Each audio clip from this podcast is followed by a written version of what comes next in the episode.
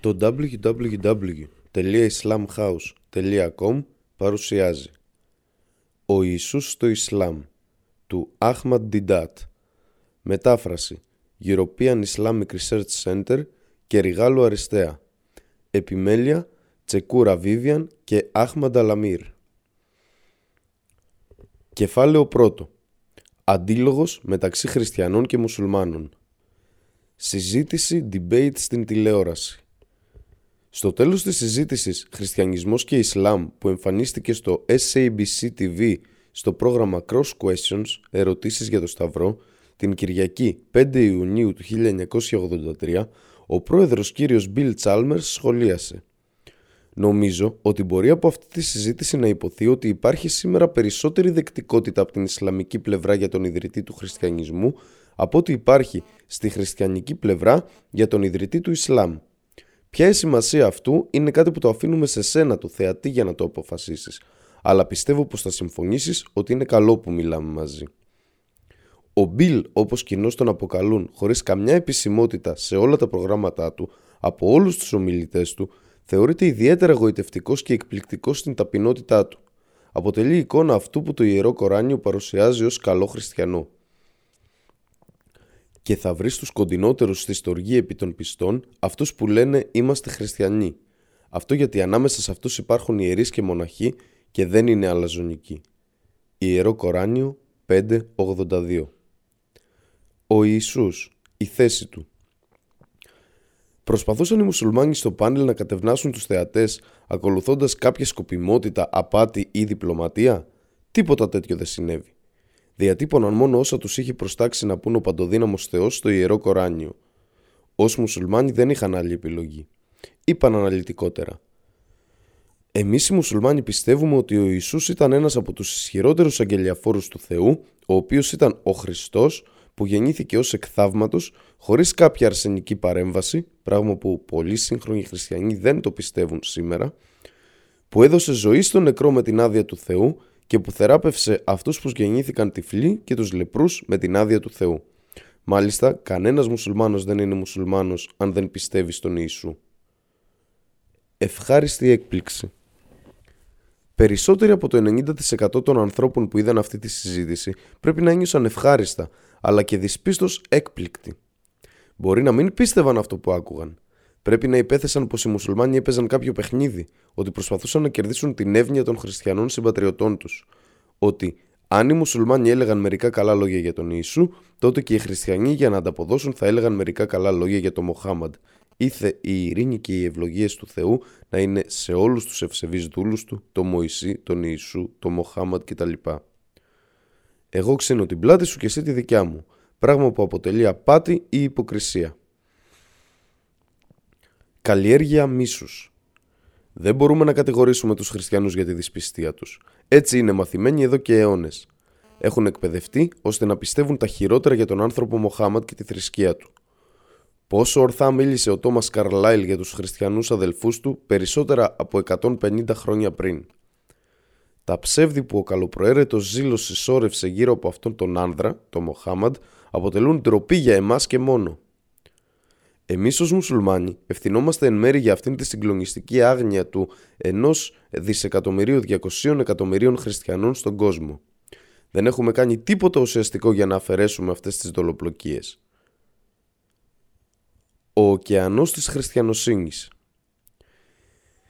Η Νότια Αφρική αποτελεί έναν ωκεανό της χριστιανοσύνης. Αν η Λιβύη καφιέται για το μεγαλύτερο ποσοστό μουσουλμάνων στην Ήπειρο της Αφρικής, τότε η δημοκρατία της Νότιας Αφρικής μπορεί επίσης να καφιέται για το μεγαλύτερο ποσοστό χριστιανών. Σε αυτόν τον ωκεανό της χριστιανοσύνης, οι μουσουλμάνοι αποτελούν μόλις το 2% του συνολικού πληθυσμού. Είμαστε μια μειοψηφία χωρίς δικαίωμα ψήφου, αριθμητικά μετράμε ως τίποτα. Πολιτικά μετράμε ως τίποτα. Και οικονομικά ένας λευκός άνδρας όπως ο Οπενχάιμερ, πατέρας της ατομικής βόμβας, μπορεί να μας εξαγοράσει όλους, κάθε μέλος από τον καθένα μας. Αν λοιπόν προσποιούμασταν ότι είμαστε ήσυχοι, θα μας συγχωρούσαν. Αλλά όχι. Πρέπει να κηρύξουμε τη βούληση του Θεού. Πρέπει να κηρύξουμε την αλήθεια, είτε μας αρέσει είτε όχι. Κατά τα λόγια του Ιησού, και θα γνωρίσετε την αλήθεια και η αλήθεια θα σας ελευθερώσει. Κατά Ιωάννη 8.32 Κεφάλαιο δεύτερο. Ο Ιησούς στο Ιερό Κοράνιο. Η άγνοια των χριστιανών. Ο χριστιανός δεν γνωρίζει ότι το αληθινό πνεύμα ελεημοσύνης που επιδεικνύει ο μουσουλμάνος συνέχεια απέναντι στον Ιησού και τη μητέρα του τη Μαρία προέρχεται από την κύρια πηγή της πίστης του, το ιερό Κοράνιο. Δεν γνωρίζει ότι ο μουσουλμάνος δεν αναφέρει το ιερό όνομα του Ιησού στη γλώσσα του χωρίς να πει Ίσα Αλάιχια Σαλάμ, Ιησούς ειρήνης σε αυτόν. Ο χριστιανός δεν γνωρίζει ότι στο ιερό Κοράνιο ο Ιησούς αναφέρεται 25 φορές. Για παράδειγμα, όταν οι άγγελοι είπαν «Ο Μάριαμ, ο Allah σου αναγγέλει τα ευχάριστα νέα με έναν λόγο από αυτόν. Γεννηθεί το και αυτός έγινε, δηλαδή ο Ιησούς, ο Υιός της Μάριαμ. Το όνομά του θα είναι Μεσσίας, Ίσα, Ιησούς, ο Υιός της Μάριαμ, τιμημένος σε αυτόν τον κόσμο και στη μέλουσα ζωή και θα είναι ένας από εκείνους που είναι πολύ κοντά στον Αλλά. Ιερό Κοράνιο 3.45 Ω παδί της βίβλου, μην υπερβάλλετε στη θρησκεία σας και μην λέτε για τον Αλλά τίποτε άλλο παρά μόνο την αλήθεια. Ο Ιησούς Χριστός, ο γιος της Μάριαμ, δεν είναι παρά ένας Απόστολος του Αλλά και ο λόγος του, γεννηθεί το και έγινε, που απίφθινε προς τη Μάριαμ και ένα πνεύμα που δημιουργήθηκε από αυτόν, τον Αλλά, ο Γαβριήλ μετέφερε το λόγο του Αλλά στη Μάριαμ και εμφύσισε το πνεύμα του Ιησού στη μήτρα της. Πιστεύετε λοιπόν στον Αλλά και στους Αποστόλους του. Ιερό Κοράνιο 4, 171 Ιησούς, οι προσφωνήσεις του.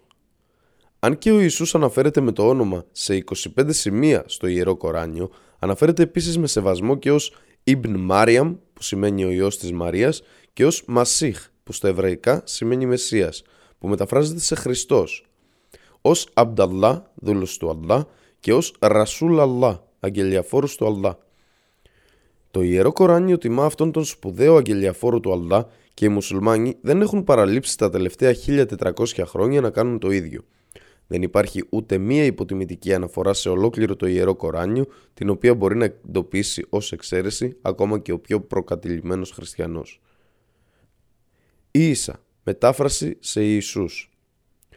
Το Ιερό Κοράνιο αναφέρεται στον Ιησού ως Ίσα και αυτό το όνομα χρησιμοποιείται περισσότερες φορές από κάθε άλλη προσφώνηση, γιατί αυτό ήταν το όνομα που του είχε δοθεί κατά τη γέννηση.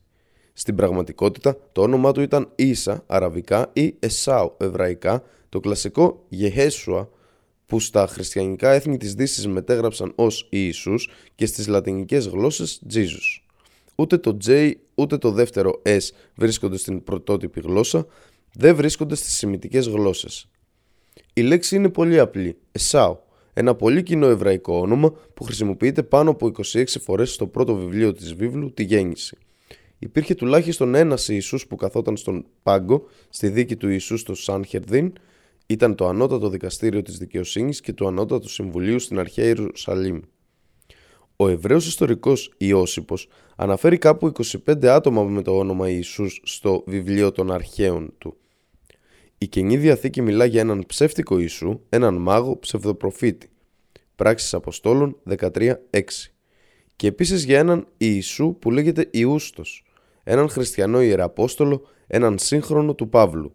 Κολοσσαΐς 4.11 Αυτή είναι διακριτή από τον Ιησού τον Υιό της Μαρίας.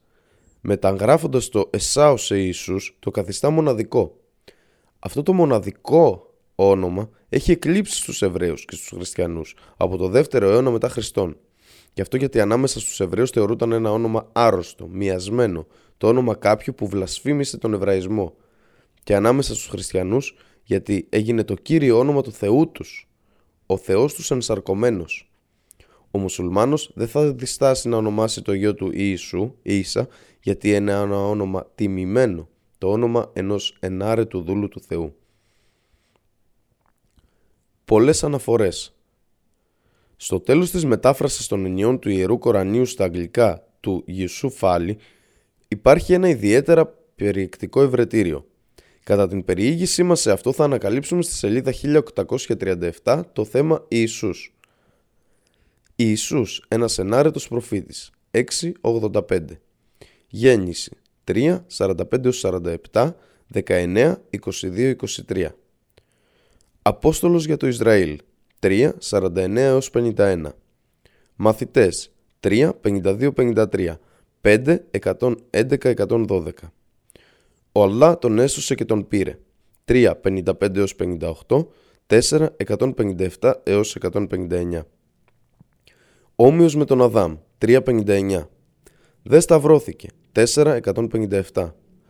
Δεν είναι περισσότερο από Απόστολος, 4, 171, 5, 75, 43, 59, 63, 64. Όχι Θεός, 5, 19, 75. Στάλθηκε με το Ευαγγέλιο, 5.46. Όχι Υιός του Θεού, 9.30. Μήνυμα και θαύματα, 5.110, 19, 30 έως 33. Προσεύχεται για τραπέζι με φαγητό, 5.114. Οι μαθητές δηλώνουν ότι είναι μουσουλμάνοι, 5.111. Οι οπαδοί έχουν ήκτο και ευσπλαχνία, 57.14. Οι μαθητές ως υποστηρικτές του Ιησού για χάρη του Θεού. 61-14 Ως σημείο. 23-50, 43-61 Η προφητεία για τον Άχμαντ 61-6 Κεφάλαιο τρίτο. Μητέρα και γιος Η τιμημένη Μαρία Η γέννηση του Ιησού περιγράφεται σε δύο σημεία στο Ιερό Κοράνιο στο κεφάλαιο 3 και στο κεφάλαιο 19 Διαβάζοντας από την αρχή της γέννησής του, συναντάμε την ιστορία της Μαρίας και την τιμημένη θέση που καταλαμβάνει στο Ισλάμ πριν τον Ευαγγελισμό της Μαρίας. Και ανάφερε όταν οι άγγελοι είπαν: Ω Μάριαμ, ο Αλλάς σε επέλεξε και σε εξάγνησε από οποιαδήποτε μορφή πολυθεϊσμού και σε επέλεξε προτιμώντας σε από όλες τις γυναίκες του κόσμου, της εποχής της. Ιερό Κοράνιο 3.42 Θεία Αποκάλυψη Ποια είναι η πηγή αυτής της όμορφης και μεγαλειώδους αφήγησης που στο πρωτότυπο αραβικό κείμενο συγκινεί τους ανθρώπους και τους κάνει να δακρύσουν, το εδάφιο 44 παρακάτω εξηγεί. Αυτό είναι ένα μέρος από τις ειδήσεις των αοράτων που αποκαλύπτουμε σε σένα ο Μοχάμαντ. Δεν ήσουν μαζί τους όταν έριχναν κλήρο με τα βέλη τους για το ποιος θα λάβει τη φροντίδα της Μαρίας, μητέρα του Ιησού, ούτε ήσουν μαζί τους όταν φιλονικούσαν. Ιερό Κοράνιο 3, 44 η γέννηση της Μαρίας. Η ιστορία λέει ότι η μητέρα της μητέρας του Ιησού, η Άννα, ήταν στήρα. Άνοιξε την καρδιά της στο Θεό. Ευχήθηκε ο Θεός να της χαρίσει ένα παιδί και σίγουρα θα το αφιέρωνε στην υπηρεσία του στο ναό. Ο Θεός εισάκουσε την προσευχή της και γεννήθηκε η Μαρία. Η Άννα απογοητεύτηκε. Επιθυμούσε έναν γιο, μα αντίθετα απέκτησε κόρη. Και σε καμία περίπτωση το θηλυκό δεν είναι σαν το αρσενικό για αυτό που είχε στο μυαλό της. Τι θα έκανε, είχε ορκιστεί στο Θεό. Περίμενε να μεγαλώσει αρκετά η Μαρία για να εκπληρώσει την υπόσχεσή της. Όταν ήρθε η ώρα, η Άννα πήρε την αγαπημένη της κόρη στο ναό για να την παραδώσει για θρησκευτικές υπηρεσίες. Όλοι οι ιερείς επιθυμούσαν να γίνουν πνευματικοί πατέρες του κοριτσιού. Τράβηξαν κλήρους για αυτήν. Τελικά έτυχε στον Ζαχαρία, μα όχι χωρίς διαφωνίες. Η πηγή του μηνύματός του. Αυτή ήταν η ιστορία. Μα από πού πήρε ο Μοχάματ τη γνώση του, ήταν ουμή, αναλφάβητος στα αραβικά. Δεν ήξερε να διαβάζει ή να γράφει. Απαντά στην ερώτηση αυτή στο εδάφιο παραπάνω, λέγοντας ότι όλα ήταν θεία έμπνευση. Όχι, λέει ο αμφισβητίας, είναι κατασκεύασμα του Μοχάμαντ. Αντέγραψε τις αποκαλύψεις του από τους Εβραίους και τους Χριστιανούς. Το πλαστογράφησε. Γνωρίζοντας πολύ καλά και πιστεύοντας ότι όλο το ιερό Κοράνιο είναι ο λόγος του Αλλά, συμφωνούμε παρόλα αυτά για χάρη του επιχειρήματος για μια στιγμή με τους εχθρούς του Μοχάμαντ, ότι το έγραψε αυτός. Μπορούμε τώρα να περιμένουμε κάποια συνεργασία από τους απίστους. Ρώτα τον, έχεις καμία αντίρρηση ότι ο Μοχάμαντ ήταν Άραβας, μόνο ένας αδαής θα δίσταζε να συμφωνήσει. Στην περίπτωση εκείνη δεν υπάρχει ανάγκη συζήτησης. Σταματήστε την κουβέντα. Κλείστε το βιβλίο. Αν πρόκειται για λογικό άνθρωπο, προχωράμε. Ότι αυτός ο Άραβας εν πρώτης απευθυνόταν στους υπόλοιπους Άραβες. Δεν μιλούσε στους Ινδούς μουσουλμάνους, στους Κινέζους μουσουλμάνους ή στους Νιγηριανούς μουσουλμάνους. Απευθυνόταν στο δικό του λαό, τους Άραβες. Είτε συμφωνούσαν μαζί του είτε όχι, τους έλεγε στην πιο εύγλωτη μορφή λόγια που άγγιξαν τις καρδιές και το μυαλό εκείνων των ακροατών του ότι η Μαρία, η μητέρα του Ιησού, μια Εβραία, είχε επιλεγεί ανάμεσα στις γυναίκες όλων των εθνών. Όχι η μητέρα του, ούτε η γυναίκα του ή η κόρη του, ούτε οποιαδήποτε άλλη γυναίκα από την Αραβία, αλλά μια Εβραία. Μπορεί κανείς να το εξηγήσει αυτό; γιατί για τον καθένα η μητέρα του ή η σύζυγός του ή οι κόρες του θα προηγούταν από όλες τις υπόλοιπες γυναίκες. Γιατί να τιμούσε ο προφήτης του Ισλάμ μια γυναίκα από τους αντιπάλους του, μια Εβραία, που ανήκε στην φυλή που ήταν υπεροπτική απέναντι στο δικό του λαό για 3.000 χρόνια, όπως συμβαίνει και σήμερα, είναι υπερόπτες απέναντι στα αδέλφια τους, τους Άραβες. Σάρα και Χάγκαρ οι Εβραίοι παίρνουν αυτήν τη ρατσιστική υπερηφάνεια από τη βίβλο, όπου διδάσκονται ότι ο πατέρας τους Αβραάμ είχε δύο συζύγους, τη Σάρα και τη Χάγκαρ. Λένε ότι είναι απόγονοι του Αβραάμ μέσω της νόμιμης συζύγου του, της Σάρα. Ότι τα αδέλφια τους οι Άραβες είναι απόγονοι μέσω της Χάγκαρ, μιας σκλάβας, και έτσι οι Άραβες είναι κατώτερος λαός. Μπορεί κανείς να εξηγήσει τότε γιατί ο Μοχάμαντ αν είναι ο ίδιος ο συγγραφέας του Ιερού Κορανιού, επέλεξε αυτήν την Εβραία για μια τόσο μεγάλη τιμή; Η απάντηση είναι απλή. Δεν είχε άλλη επιλογή. Δεν είχε δικαίωμα να μιλήσει από δική του επιθυμία. Στα αλήθεια, δεν είναι παρά μια αποκάλυψη που του έχει εμπνευστεί. Ιερό Κοράνιο 53.4 Το κεφάλαιο της Μάριαμ Υπάρχει ένα κεφάλαιο στο Ιερό Κοράνιο που λέγεται Σούρα Μάριαμ, δηλαδή κεφάλαιο Μαρία, που έχει ονομαστεί έτσι προς τιμήν της Μαρίας, της μητέρας του Ιησού Χριστού, η ειρήνη και οι ευλογίες του Αλλά επ' αυτού. Και πάλι, τέτοια τιμή δεν έχει δοθεί στη Μαρία στη χριστιανική βίβλο. Από τα 66 βιβλία των Προτεσταντών και τα 73 των Ρωμαιοκαθολικών, κανένα δεν έχει το όνομα της Μαρίας ή του γιού της. Θα βρείτε βιβλία που έχουν το όνομα του Ματθαίου, του Λουκά, του Ιωάννη, του Πέτρου, του Παύλου και ακόμα πιο παράξενα ονόματα. Μα κανένα το όνομα της Μαρίας ή του Ιησού.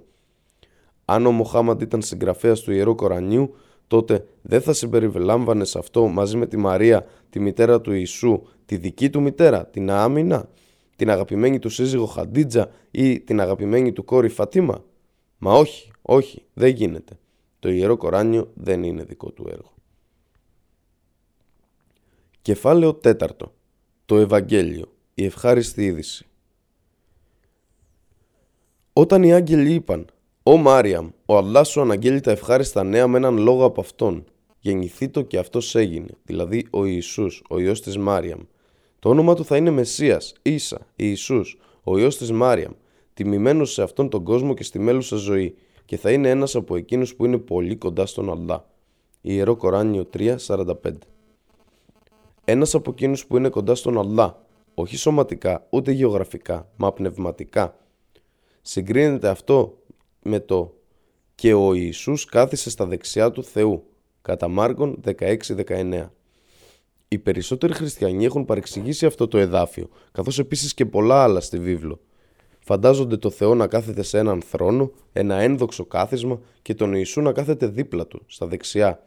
Μπορείτε να φανταστείτε την εικόνα. Αν ναι, τότε έχετε παραστρατήσει από την αληθινή γνώση του Θεού. Δεν είναι ο Άγιος Βασίλης. Είναι πέρα από την φαντασία του ανθρώπινου νου. Υπάρχει, είναι αληθινός, μα δεν είναι παρόμοιος με τίποτα που μπορούμε να σκεφτούμε ή να φανταστούμε. Στις ανατολικές γλώσσες δεξί χέρι σημαίνει τιμημένη θέση, την οποία το Ιερό Κοράνιο περιγράφει ως τη συντροφιά εκείνων που βρίσκονται κοντά στον Αλδά. Το παραπάνω εδάφιο επιβεβαιώνει ότι ο Ιησούς είναι ο Χριστός και ότι είναι ο λόγος που ο Θεός έστειλε στη Μαρία. Και πάλι, οι χριστιανοί διαβάζουν σε αυτές τις λέξεις ένα νόημα, το οποίο δεν έχουν στα αλήθεια. Εξισώνουν τη λέξη Χριστός με την ιδέα του ενσαρκωμένου Θεού και ο λόγος του Θεού ότι είναι Θεός. Χριστός δεν είναι όνομα.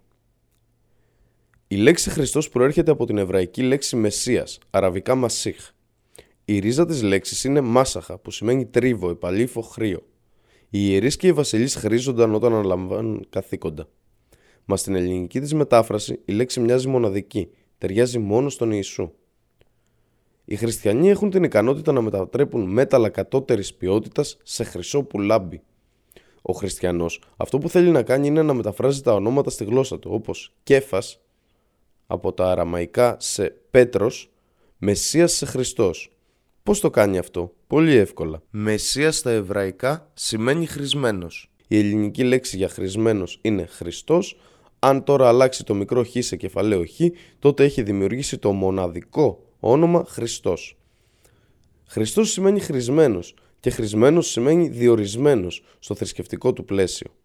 Ο Ιησούς, ειρήνη και ευλογίες επ' αυτού, χρήστηκε, διορίστηκε με τη βάπτισή του από τον Ιωάννη τον Βαπτιστή ως αγγελιαφόρος του Θεού. Κάθε προφήτης του Θεού είναι χρησμένος ή διορισμένος. Η βίβλος είναι γεμάτη με χρησμένους. Στο πρωτότυπο εβραϊκό ήταν Μεσσίας. Ας κρατήσουμε τη μετάφραση χρησμένος. Δεν ήταν μόνο προφήτες και ιερείς και βασιλείς χρησμένοι, μα επίσης και κέρατα και χερουβίμ και λιχνίες. Εγώ είμαι ο Θεός της Βεθήλ, όπου έχρισε στη στήλη. Γένεσης 31-13 Αν μένω ο ιερέας ο χρησμένος αμαρτήσει, Λεβιτικός 4-3 Και ο Μωυσής έχρισε τη σκηνή και όλα όσα ήταν μέσα σε αυτή. Λεβιτικός 8-100 Ο Κύριος θα το κέρας του χρησμένου του. 1 Σαμουήλ 2.10 Έτσι λέει ο Κύριος προς το χρησμένον του, τον Κύρο. Ισαΐας 45.1 Ήσουν χρησμένο χερούβ. Η Εζεκιήλ 28.14 Υπάρχουν εκατοντάδες ακόμα τέτοιες αναφορές στη βίβλο.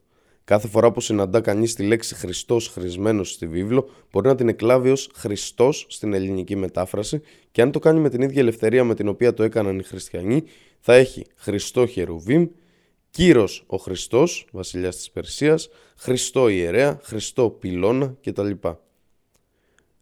Μερικοί αποκλειστικοί τίτλοι. Αν και κάθε προφήτης του Θεού είναι χρησμένος από το Θεό, Μεσσίας, ο τίτλος Μασίχ ή Μεσσίας ή η μετάφρασή του Χριστός αναφέρεται αποκλειστικά στον Ιησού, τον Υιό της Μαρίας και στο Ισλάμ και στο Χριστιανισμό. Αυτό δεν είναι ασύνηθε στη θρησκεία. Υπάρχουν ακόμα αρκετοί άλλοι τιμητικοί τίτλοι που μπορεί να ισχύουν για περισσότερους από έναν προφήτες και όμως αναφέρονται αποκλειστικά σε έναν, όπως για παράδειγμα το Ρασούλ Allah που σημαίνει Αγγελιαφόρος του Θεού που αναφέρεται και για τον Μωυσή 1951 και για τον Ιησού 61.6 στο Ιερό Κοράνιο. Όμως το Ρασούλ Allah έχει γίνει συνώνυμο μόνο με τον προφήτη του Ισλάμ, τον Μοχάμαντ, ανάμεσα στους μουσουλμάνους. Κάθε προφήτης είναι στην πραγματικότητα κοντά στο Θεό, μα η αραβική αυτή φράση, Χαλίλου Allah, αναφέρεται αποκλειστικά στον Αβραάμ. Αυτό δεν σημαίνει ότι οι υπόλοιποι δεν είναι κοντά στο Θεό. Καλή μου Αλλά σημαίνει αυτός που μίλησε με τον Αλλά και δεν χρησιμοποιείται για κανέναν άλλον εκτός από τον προφήτη Μωυσή. Παρ' όλα αυτά πιστεύουμε ότι ο Αλλά μίλησε και σε άλλους αγγελιαφόρους του. Η συσχέτιση κάποιων τίτλων αποκλειστικά με κάποια άτομα δεν σημαίνει ότι ο τίτλος ισχύει αποκλειστικά για αυτούς και δεν τους καθιστά μοναδικούς με κανέναν τρόπο. Τους τιμούμε όλους με διάφορους τρόπους. Ενώ ανακοινωνόταν η ευχάριστη είδηση, εδάφιο 45 πιο πάνω, υπόθηκε στη Μαρία ότι ο αγέννητος Υιός της θα ονόμαζόταν Ιησούς, ότι θα ήταν ο Χριστός, ο Λόγος από το Θεό και ότι «Και θα μιλήσεις στους ανθρώπους από το λίκνο, για να σε υπερασπιστεί όταν σε κατηγορήσουν ότι το παιδί είναι προϊόν μοιχείας. Και αργότερα όταν θα είναι όριμος, δηλαδή όταν ξεκινήσει η αποστολή του, και θα είναι από τους ενάρετους». Ιερό Κοράνιο 3.46 αυτή η προφητεία εκπληρώθηκε σε πολύ σύντομο χρονικό διάστημα. Το βρίσκουμε αυτό στη σούρα Μάριαμ παρακάτω. Έπειτα το έφερε το μωρό της στο λαό της, κουβαλώντας το. Είπαν «Ω Μαρία, στα αλήθεια έφερες ένα ισχυρό πράγμα. Ο αδελφή, δηλαδή όμοια του Ααρών, στη λατρεία. Ο Ααρών ήταν ένας ευσεβής άνδρας στον καιρό της Μαρίας. Ο πατέρας σου δεν ήταν μυχός, ούτε η μητέρα σου ήταν ακόλαστη γυναίκα. Ιερό Κοράνιο 19 27-28 Οι Εβραίοι έκπληκτοι Δεν υπάρχει ο Ιωσήφ ο Μαραγκός εδώ. Με τις περιστάσεις περίεργες, η Μαρία, η μητέρα του Ιησού, κατέφυγε σε κάποιο απομακρυσμένο μέρος της Ανατολής, Ιερό Κοράνιο 19-16. Μετά τη γέννηση του Ιησού, επιστρέφει. Ο Γιωσού Φάλι σχολιάζει στη δημοφιλή αγγλική μετάφρασή του των ενιών του Ιερού Κορανίου, σελίδα 773, σημειώσεις 2480 έως 2482. Η έκπληξη των ανθρώπων δεν είχε όρια. Σε κάθε περίπτωση ήταν έτοιμοι να ακούσουν το χειρότερο για αυτήν αφού είχε εξαφανιστεί από την οικογένειά της για κάποιο διάστημα. Μα τώρα επιστρέφει, παρουσιάζοντας ξεδιάντροπα ένα μωρό στην αγκαλιά της. Πόσο ατίμασε τον οίκο του Ααρών, του ιδρυτή της ιερατείας. Αδελφοί του Ααρών υπενθυμίζουν στη Μαρία την υψηλή καταγωγή της και την απαράμιλη ηθική του πατέρα της και της μητέρας της. Πώς, έλεγαν, ξέπεσε και ατίμασε το όνομα των προγόνων της. Τι θα έκανε η Μαρία, πώς θα εξηγούταν, θα αποδεχόταν εκείνη την εξήγησή της μέσα σε αυτήν την επικριτική διάθεση; Το μόνο που μπορούσε να κάνει ήταν να δείξει το παιδί, το οποίο γνώριζε ότι δεν ήταν ένα συνηθισμένο παιδί. Και το παιδί ήλθε να τη σώσει. Εκθαύματος μίλησε, υπερασπίστηκε τη μητέρα του και κήρυξε σε ένα άπιστο κοινό. Ο Αλλά λέει στο Ιερό Κοράνιο. Έπειτα εκείνη τον έδειξε. Είπαν, πώς μπορούμε να μιλάμε σε ένα παιδί στο λίκνο; Ο Ιησούς είπε, στα αλήθεια είμαι δούλος του Αλλά. Αυτός μου έδωσε τη γραφή και με έκανε προφήτη και με έκανε ευλογημένο όπου κι αν είμαι και μου διέταξε την προσευχή και τη ζακά, υποχρεωτική ελεημοσύνη, για όσο ζω και με έκανε ευσεβή και υπάκουο προς τη μητέρα μου και δεν με έκανε αλαζόνα που μεταχειρίζεται τους ανθρώπους σκληρά και με αλαζονία. Άθλιο. Και ειρήνη σε μένα την ημέρα που γεννήθηκα και την ημέρα που θα πεθάνω, όταν θα ξαναέλθω στη γη και την ημέρα που ο Allah θα με αναστήσει ζωντανό ξανά κατά την ημέρα της Ανάστασης. Ιερό Κοράνιο 19, 29-33 Τα πρώτα του θαύματα Έτσι ο Ιησούς ειρήνη και ευλογίες επ' αυτού υπερασπίστηκε τη μητέρα του από τη σοβαρή συκοφαντία και τους επενιγμούς των εχθρών της. Αυτό είναι το πρώτο θαύμα που αποδίδεται στον Ιησούς στο Ιερό Κοράνιο ότι μίλησε ως νεογνώ από την αγκαλιά της μητέρας του. Αντιπαραθέστε αυτό με το πρώτο του θαύμα στη χριστιανική βίβλο που έγινε όταν ήταν πάνω από 30 ετών. Και την τρίτη ημέρα έγινε γάμος στην Κανά της Γαλιλαίας και εκεί ήταν η μητέρα του Ιησού. Προσκλήθηκε μάλιστα στον γάμο και ο Ιησούς και οι μαθητές του. Και επειδή έλειψε το κρασί, η μητέρα του Ιησού λέει σε αυτόν «Δεν έχουν κρασί». Ο Ιησούς λέει σε αυτή «Τι κοινό υπάρχει ανάμεσα σε μένα και σε σένα γυναίκα, δεν ήρθε ακόμα η ώρα μου». Η μητέρα του λέει στους υπηρέτες Κάντε ό,τι σας λέει. Και υπήρχαν εκεί έξι ιδρύες πέτρινες, οι οποίες κοίτονταν σύμφωνα με τη συνήθεια του καθαρισμού των Ιουδαίων, που η κάθε μία χωρούσε δύο ή τρία μέτρα. Ο Ιησούς λέει σε αυτούς: Γεμίστε τις ιδρύες με νερό. Και τις γέμισαν μέχρι επάνω. Και τους λέει: Αντλήστε τώρα και φέρτε στον αρχιτρίκλινο. Και έφεραν.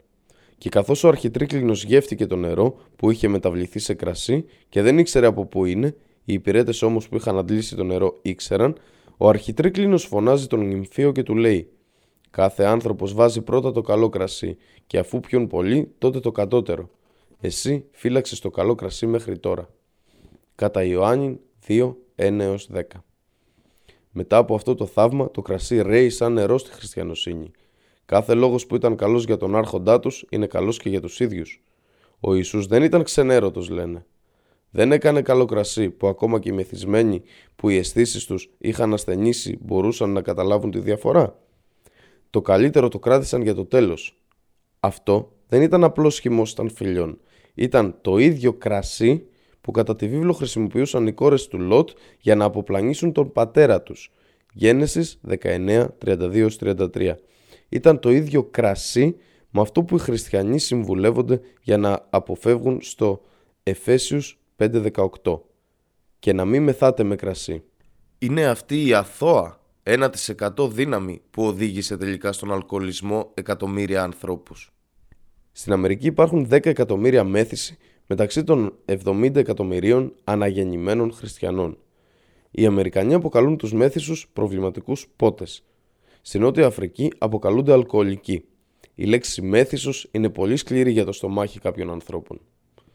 Μα ο πρωθυπουργός τη Ζάμπια, Dr. Κένεθ Κάουντα, δεν διστάζει να πει τα σίκα σίκα και τη σκάφη σκάφη.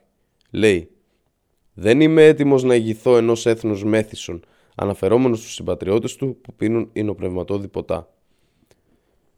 Είτε το νερό ανέβλησε, είτε όχι, βλέποντας τον Ιησού, δεν μπορούμε να κατηγορήσουμε αυτόν ή τους μαθητές τους για τις συνήθειες κατανάλωσης υπνοπνεύματο των συγχρόνων του. Γιατί είχε πει πραγματικά Έχω πολλά ακόμα να σας πω, όμως δεν μπορείτε τώρα να τα βαστάζετε. Κατά Ιωάννη 16-12 Η ανθρωπότητα δεν είχε φτάσει ακόμα στο στάδιο που θα ήταν έτοιμη να ακούσει ολόκληρη την αλήθεια του Ισλάμ. Δεν είπε ακόμα ούτε βάζουν νέο κρασί σε παλιά ασκιά κατά Ματθαίων 9-17 Μητέρα ή γυναίκα Σύμφωνα με τον Ιωάννη 2.4, κατά την περιγραφή του γάμου της Κανά, μαθαίνουμε ότι ο Ιησούς ειρήνη και ευλογίες επ' αυτού συμπεριφέρθηκε με ασέβεια στη μητέρα του. Την αποκάλεσε γυναίκα και σαν να μην έφτανε αυτό λέει «Τι κοινό υπάρχει ανάμεσα σε μένα και σε σένα γυναίκα» γίνεται να ξέχασε ότι αυτή η γυναίκα τον είχε στα σπλάχνα της για εννέα μήνες και ίσως τον θύλασε για δύο χρόνια και είχε υπομείνει ατελείωτες προσβολές και χτυπήματα για χάρη του. Δεν είναι η μητέρα του. Δεν υπάρχει λέξη στη γλώσσα του για τη μητέρα. Όσο παράξενο και αν φαίνεται, ενώ οι Ιεραπόστολοι υπερηφανεύονται για την ταπεινότητα, την πραότητα και τη μακροθυμία του αφέντη τους, τον αποκαλούν αφέντη της ειρήνης και λένε ότι οδηγήθηκε στη σφαγή σαν αμνός και σαν ανόητος μπροστά στο σφαγέα του άνοιξε το στόμα του, ταυτόχρονα καταγράφουν ότι ήταν πάντοτε έτοιμος με υβρεολόγιο κατά των γυρεών της φυλής του και συνέχεια είχε την επιθυμία να κάνει επίδειξη δύναμης κτλ. Αν φυσικά οι γραφές τους είναι αληθινές. Υποκριτές, εσχρή και μοιχή η γενιά σας, γενιά από οχές και τώρα στη μητέρα του γυναίκα. Υπεράσπιση του Ιησού Ο Μοχάμαντο αγγελιαφόρος του Αλλά αφαιρεί από τον Ιησού τις ψευδείς κατηγορίες και τις συκοφαντίες των εχθρών του. Και με έκανε ευσεβή και υπάκουο προς τη μητέρα μου και δεν με έκανε αλαζόνα που μεταχειρίζεται τους ανθρώπους σκληρά και με αλαζονία. Άθλιο. Ιερό Κοράνιο 19.32 Λαμβάνοντας την ευχάριστη είδηση της γέννησης ενός ενάρετου Ιού, η Μαρία απαντά. Εκείνη είπε «Κύριέ μου, πώς θα αποκτήσω ένα παιδί αφού κανείς άνδρας δεν με έχει αγγίξει» Ο άγγελος είπε «Μην εκπλήσεσαι, έτσι ο Αλλά δημιουργεί ό,τι θέλει. Όταν αποφασίσει κάτι, απλώς λέει γεννηθεί το και έτσι γίνεται. Και θα τον διδάξει γραφή και σοφία και την Τωρά και το Ευαγγέλιο. Ιερό Κοράνιο 3, 47-48 Κεφάλαιο 5 Κορανικές και βιβλικές εκδοχές Συναντώντας τον Εδεσιμότατο Επισκεπτόμουν τον οίκο της βίβλου στο Johannesburg. Κατά την περιήγησή μου στις πολλές βίβλους και θρησκευτικά βιβλία, βρήκα μια Ινδονησιακή βίβλο και μόλις είχα πάρει στο χέρι μου μια ελληνοαγγλική καινή διαθήκη, έναν μεγάλο ακριβό τόμο. Δεν είχα συνειδητοποιήσει ότι με παρατηρούσε ο επιτηρητής του οίκου της βίβλου. Ήλθε κοντά μου. Ίσως το μουσι μου και το σαρίκι μου προπρόδιδαν ότι ήμουν μουσουλμάνος ήταν γι' αυτόν θέαμα και πρόκληση. Ρώτησε για το ενδιαφέρον μου για αυτόν τον ακριβό τόμο. Εξήγησα ότι ως φοιτητής σύγκρισης θρησκειών χρειαζόμουν ένα τέτοιο βιβλίο. Με κάλεσε για τσάι στο γραφείο του. Ήταν πολύ εκβιενικό εκ μέρους του και δέχτηκα. Καθώς πίναμε τσάι, του εξήγησα τη μουσουλμανική πίστη για τον Ιησού, η ειρήνη και οι ευλογίες του Αλλά επ' αυτού. Του εξήγησα την υψηλή θέση την οποία κατήχε ο Ιησούς στο Ισλάμ. Φάνηκε διστακτικός στο να πιστέψει αυτά που του έλεγα. Εξεπλάγει από την άγνοια που έδειχνε, γιατί μόνο σε διδαξιοδοτημένοι εδεσιμότατοι μπορούσαν να γίνουν επιτηρητές οίκων της βίβλου στη Νότια Αφρική. Ξεκίνησα να απαγγέλω από το εδάφιο 42 του κεφαλαίου 3 του Ιερού Κορανίου.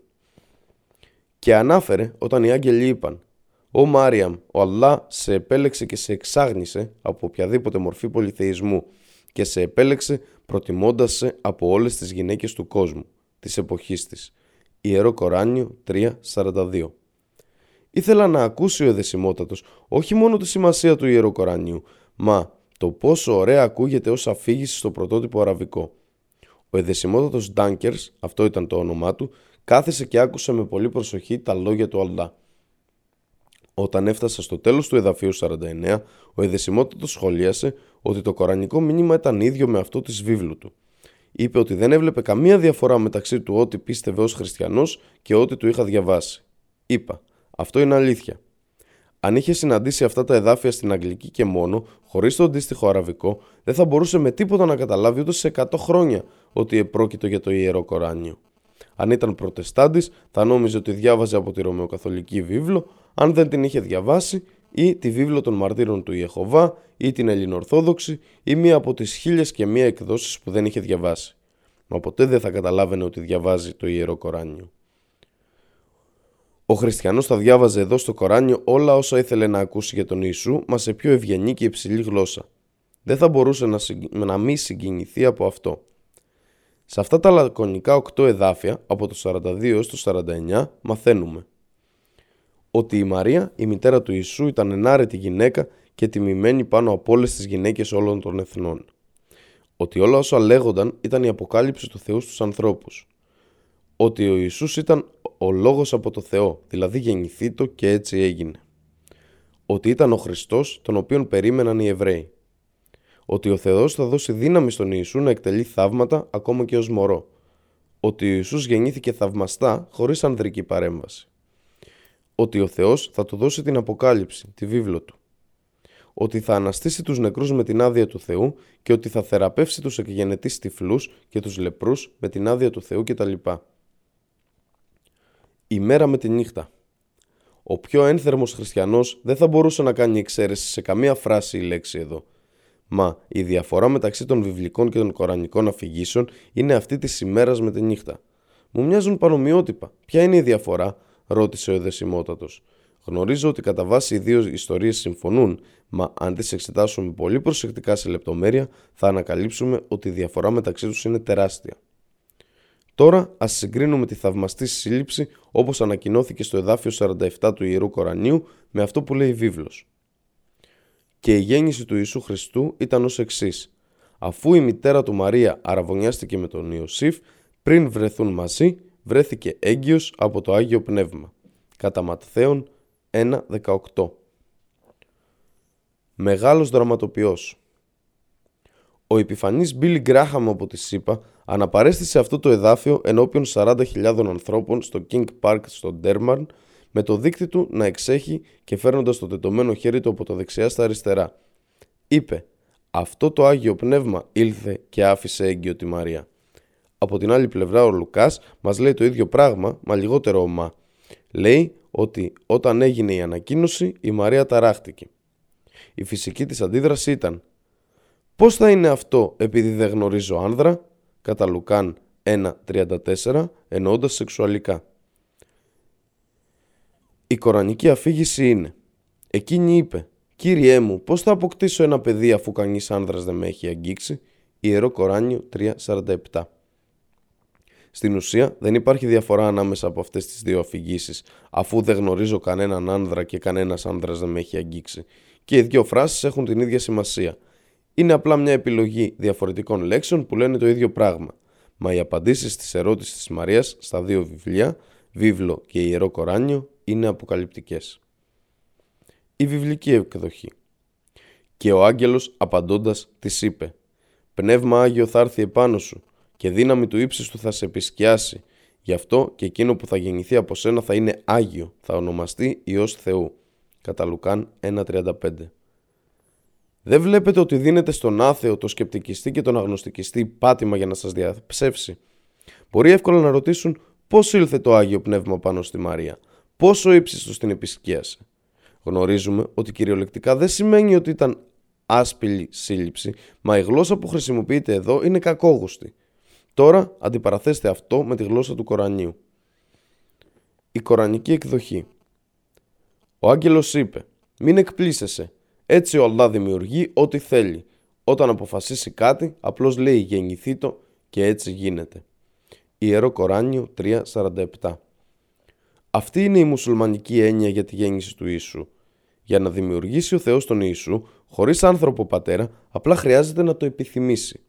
Αν επιθυμήσει να δημιουργήσει ένα εκατομμύριο Χριστούς χωρίς πατέρες και μητέρες, απλά χρειάζεται να επιθυμήσει την ύπαρξή τους. Δεν χρειάζεται να πάρει σπόρους και να τους μεταφέρει, όπως κάνουν οι άνθρωποι ή τα ζώα, με την επαφή ή με τεχνητούς τρόπους.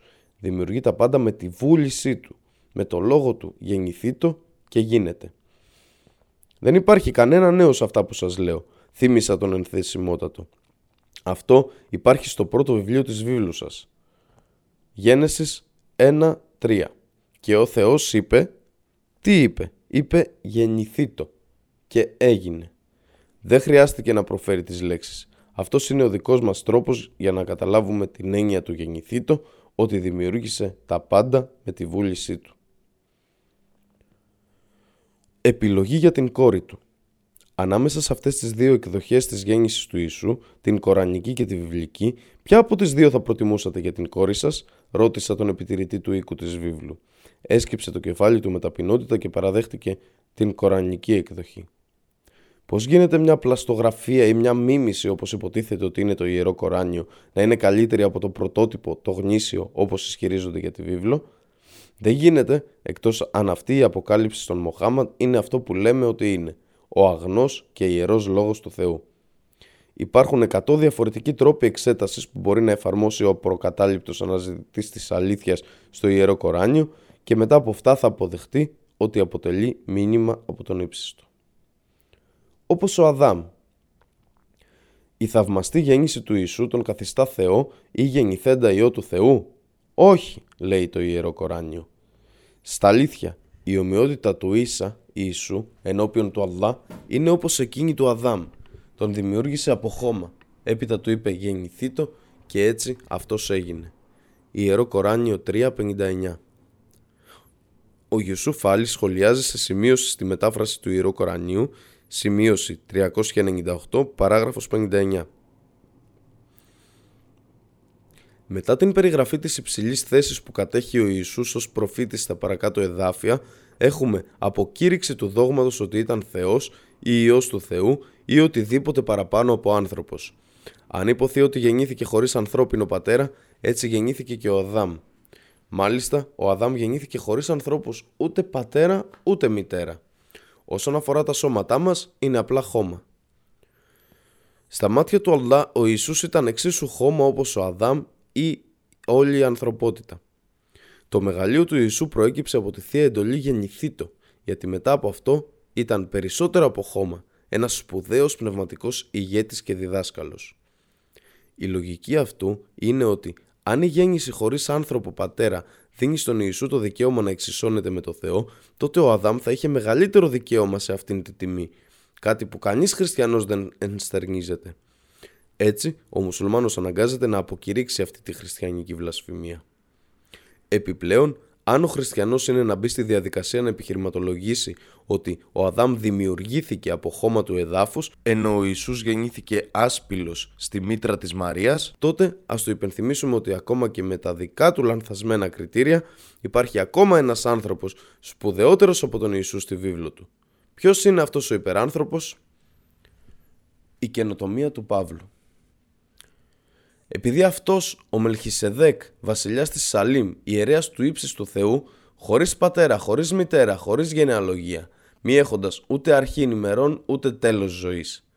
Εβραίους 7, 1 3 Ορίστε ένας υποψήφιος για θεότητα, καθώς μόνο ο Θεός θα μπορούσε να κατέχει τέτοιες ιδιότητες. Ο Αδάμ είχε αρχή στον κήπο και ο Ιησούς είχε αρχή στο στάβλο. Ο Αδάμ είχε τέλος και όπως ισχυρίζονται οι χριστιανοί, Τέλος είχε και ο Ιησούς, παρέδωσε πνεύμα. Μα πού είναι ο Μελχισεδέκ, ίσως βρίσκεται κάπου σε νάρκη, σαν τον Ριπ Βαν Βίνκλ, ήρωα διηγήματος που κοιμήθηκε για πολλά χρόνια. Και τι είναι αυτό το προς Είναι το όνομα ενός από τα βιβλία της βίβλου που συνεγράφει από τον γενναίο Παύλο, τον αυτοδιορισμένο 13ο Απόστολο του Ιησού. Ο Ιησούς είχε 12 Αποστόλους, μα ένας από αυτούς ο Ιούδας είχε μέσα του το διάβολο. Έτσι έπρεπε να καλυφθεί το κενό λόγω των 12 θρόνων των ουρανών που έπρεπε να καταληφθούν από τους μαθητές του για να κρίνουν εκείνοι τα παιδιά του Ισραήλ. Κατά Λουκάν 22.30 Ο Σαούλ ήταν ένας αποστάτης Εβραίος και οι χριστιανοί άλλαξαν το όνομά τους σε Παύλος, μάλλον επειδή το Σαούλ ακούγεται εβραϊκό. Αυτός ο Άγιος Παύλος έφερε τέτοια αναστάτωση στα διδάγματα του Ιησού, ειρήνη και ευλογίες επ' αυτού, που κέρδισε τη δεύτερη θέση των ατόμων που άσκησαν την μεγαλύτερη επιρροή στην ιστορία στο σπουδαίο έργο του Michael Hart «Οι 100 προσωπικότητες με τη μέγιστη επιρροή στην πορεία της ανθρωπότητας». Ο Παύλος ξεπερνά ακόμα και τον Ιησού, γιατί σύμφωνα με τον Χάρτ, ο Παύλος ήταν ο πραγματικός ιδρυτής του, του σημερινού χριστιανισμού. Η τιμή της δημιουργίας του χριστιανισμού έπρεπε να μοιραστεί ανάμεσα στον Παύλο και στον Ιησού και ο Παύλος κέρδισε επειδή έγραψε περισσότερα βιβλία της βίβλου από κάθε άλλον συγγραφέα ενώ ο Ιησούς δεν έγραψε ούτε λέξη. Ο Παύλος δεν χρειάστηκε έμπνευση για να γράψει τις υπερβολές του εδώ και στις υπόλοιπες επιστολές. Δεν είπε ο Γκέμπελς, υπουργός προπαγάνδας του Χίτλερ, όσο μεγαλύτερο είναι το ψέμα τόσο πιο πιστευτό. Μα το εκπληκτικό με αυτήν την υπερβολή είναι ότι μάλλον κανείς χριστιανός δεν την έχει διαβάσει. Κάθε πολυμαθής στον οποίο έχω δείξει αυτό το εδάφιο έμοιαζε να το είχε δει πρώτη φορά. Έμειναν άναυδοι όπως περιγράφεται από τα λόγια του Ιησού που εδώ ταιριάζουν απόλυτα.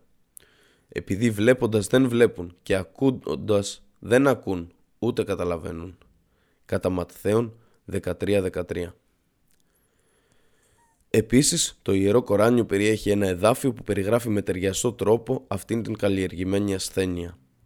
Κοφή από το να ακούσουν την αλήθεια, βουβή από το να πούν την αλήθεια. Και τυφλή από το να δουν το φως της καθοδήγησης. Και έτσι δεν θα επιστρέψουν στον ίσιο δρόμο και στην πίστη που την παραμέλησαν προτιμώντας αντί αυτής την πλάνη. Ιερό Κοράνιο 2.18 Η Ιη του Θεού. Ο μουσουλμάνος αρνείται το χριστιανικό δόγμα ότι ο Ιησούς είναι ο μόνος γεννηθής Υιός του Θεού, γεννηθής ου ποιηθής. Αυτό επαναλαμβάνει κάθε χριστιανός από την παιδική του ηλικία στο κατηχητικό. Ρώτησα επανειλημμένα αρκετούς πολυμαθείς χριστιανούς τι ακριβώς προσπαθούν να τονίσουν όταν λένε γεννηθέντα ου ποιηθέντα. Γνωρίζουν ότι σύμφωνα με τις δικές τους θεϊκές γραφές ο Θεός έχει τόνους γιους. Υιός του Αδάμ, Υιός του Θεού, κατά Λουκάν 3.38. Βλέποντας η γη του Θεού τις θυγατέρες των ανθρώπων ότι ήσαν ωραίες, πήραν για τον εαυτό τους τις γυναίκες από όλες όσες διάλεξαν. Και ο Κύριος είπε δεν θα παραμείνει το πνεύμα μου πάντοτε μαζί με τον άνθρωπο επειδή είναι σάρκα. Οι ημέρες του θα είναι ακόμα 120 χρόνια. Κατά τις ημέρες εκείνες ήσαν οι γίγαντες επάνω στη γη και ακόμα ύστερα αφού οι γη του Θεού είχαν μπει μέσα στις θυγατέρες των ανθρώπων και αυτές τεκνοποίησαν σε αυτούς. Εκείνοι ήσαν οι δυνατοί, οι ονομαστοί άνδρες από παλιά. Γένεσης 6, 2-4 Ο γιος μου είναι, πρωτότο κόσμο, ο Ισραήλ. Έξοδος 4.22 Επειδή είμαι ο Θεός πατέρας στον Ισραήλ και ο Εφρέμ είναι ο πρωτότο κόσμο. Ιερεμίας 31.9 Ο Κύριος είπε σε μένα, το Δαβίδ, «Υιός μου είσαι εσύ, εγώ σήμερα σε γέννησα». Ψαλμή 2.7 Επειδή όσοι διοικούνται από το Πνεύμα του Θεού, αυτή είναι γη του Θεού. Ρωμαίους 8.14 δεν βλέπετε ότι στην Εβραϊκή οποιοδήποτε ακολούθησε τη βούληση και το σχέδιο του Θεού ήταν ιός του Θεού. Πρόκειται για μεταφορική περιγραφή που χρησιμοποιείται συχνά ανάμεσα στους Εβραίους. Ο χριστιανός συμφωνεί με αυτή τη λογική αλλά συνεχίζει λέγοντας «Μα ο Ιησούς δεν ήταν το ίδιο. Ο Αδάμ ποιήθηκε από το Θεό. Οτιδήποτε έμβιο ποιήθηκε από το Θεό. Αυτός είναι ο Κύριος πάροχος και υποστηρικτής των πάντων. Μεταφορικά μιλώντας λοιπόν, ο Θεός είναι ο πατέρας όλων. Μα ο Ιησούς ήταν ο γεννηθής Υιός του Θεού και όχι ποιηθής Υιός του. Γεννηθής. Στα 40 χρόνια πείρας μου που μιλώ με πολυμαθείς χριστιανούς, κανείς δεν έχει ανοίξει το στόμα του για να εξηγήσει τη φράση γεννηθέντα ου ποιηθέντα. Κάποιος Αμερικανός εξήγησε «Σημαίνει ότι γεννήθηκε από το Θεό». «Τι» φώναξα έκπληκτος «Γεννήθηκε από το Θεό». «Όχι, όχι» είπε «Απλώς προσπαθώ να εξηγήσω τη σημασία δεν πιστεύω ότι ο Θεός στα αλήθεια γέννησε ιό. Ο λογικός χριστιανός λέει ότι τα λόγια δεν σημαίνουν κυριολεκτικά αυτό που λένε. Τότε γιατί το λέτε; Γιατί δημιουργείται περιττή διαμάχη μεταξύ 2,18 δισεκατομμυρίων χριστιανών και 2,08 δισεκατομμυρίων μουσουλμάνων του κόσμου λέγοντας λόγια άνεφουσίας. Αιτία για ένσταση. Ο μουσουλμάνος αρνείται τη λέξη γεννηθέντα γιατί η γέννηση είναι μια ζωώδης πράξη που ανήκει στις χαμηλότερες ζωικές λειτουργίες του σεξ. Πώς μπορούμε να αποδώσουμε μια τόσο χαμηλή ιδιότητα στο Θεό, μεταφορικά είμαστε όλοι παιδιά του, και οι καλοί και οι κακοί, και ο Ιησούς θα ήταν πιο κοντά στο να είναι Υιός του Θεού από τον καθένα από εμά, γιατί ήταν πιο πιστός στον Θεό από όσο θα μπορούσε ο καθένας μας να είναι. Από αυτήν την άποψη είναι δικαιωματικά Υιός του Θεού. Αν και η επιβλαβέστατη λέξη γεννηθής έχει πλέον παραλυφθεί από την πιο ακριβή έκδοση της βίβλου, την αναθεωρημένη στάνταρτ έκδοση, το φάντασμά της ακόμα κυκλοφορεί στο χριστιανικό νου και στο λευκό και στον έγχρωμο. Παρόλο που η ύπουλη πλήση εγκεφάλου κατά την οποία ο λευκός αισθάνεται ανώτερος από τον έγχρωμο χριστιανό αδελφό του από την ίδια εκκλησία και ενορία. Και με τη σειρά του, ο έγχρωμος αποκτά μόνιμο σύμπλεγμα κατωτερότητας μέσω του δόγματός του κατωτερότητα μέσω πλήσης εγκεφάλου. Το ανθρώπινο μυαλό δεν μπορεί παρά να σκεφτεί ότι εφόσον ο γεννηθής ιός ενός Αφρικανού θα μοιάζει Αφρικανός και ο Υιός ενός Κινέζου Κινέζος και του Ινδού Ινδός, έτσι ο γεννηθής Υιός του Θεού πρέπει φυσικά να μοιάζει με τον Θεό. Δισεκατομμύρια όμορφες φωτογραφίες αυτού του μονογενή Ιού του Θεού έρχονται καθημερινά στα χέρια των ανθρώπων. Μοιάζει Ευρωπαίος με ξανθά μαλλιά, γαλάζια μάτια και όμορφα χαρακτηριστικά σαν αυτό στο Βασιλέα των Βασιλέων ή στον Ιησού από την Ναζαρέτ ή η μέρα του Θριάμβου. Θυμάστε τον Τζέφρι Χάντερ. Ο σωτήρας των χριστιανών μοιάζει πιο πολύ με Γερμανό παρά με Εβραίο. Έτσι, φυσικά, αφού ο Υιός είναι λευκός και ο πατέρας, ο Θεός, πρέπει να είναι λευκός. Ω εκ τούτου, οι φυλές με σκορότερο δέρμα υποσυνείδητα έχουν αίσθημα κατωτερότητας στις ψυχές τους ως τα νόθα παιδιά του Θεού. Καμία ποσότητα κρεμών προσώπου μέσω λεύκανσης του δέρματος ή ισιωτικών μαλλιών δεν θα σβήσει αυτήν την κατωτερότητα. Ο Θεός δεν είναι ούτε λευκός ούτε μαύρος. Είναι πέρα από τη φαντασία του ανθρώπινου νου. Σπάστε τα πνευματικά δεσμά του Καυκάσιου λευκού Θεού και θα έχετε σπάσει τα δεσμά της μόνιμης κατωτερότητας μα τα πνευματικά δεσμά είναι πιο δύσκολο να σπάσουν. Ο ίδιος ο δούλος μάχεται για να τα διατηρήσει. Κεφάλαιο 6. Απάντηση στα χριστιανικά διλήμματα. Το «Ο Χριστός στο Ισλάμ» είναι στην πραγματικότητα ο Χριστός στο Κοράνιο και το Ιερό Κοράνιο έχει κάτι απόλυτο να πει για κάθε παρέκκληση του χριστιανισμού. Το Ιερό Κοράνιο εξαγνίζει τον Ιησού, ειρήνη και ευλογίες επ' αυτού, από όλες τις ψευδείς κατηγορίες των εχθρών του, καθώς επίσης και τις παθιασμένες υπερβολές των οπαδών του. Οι εχθροί του λένε ότι βλασφήμισε.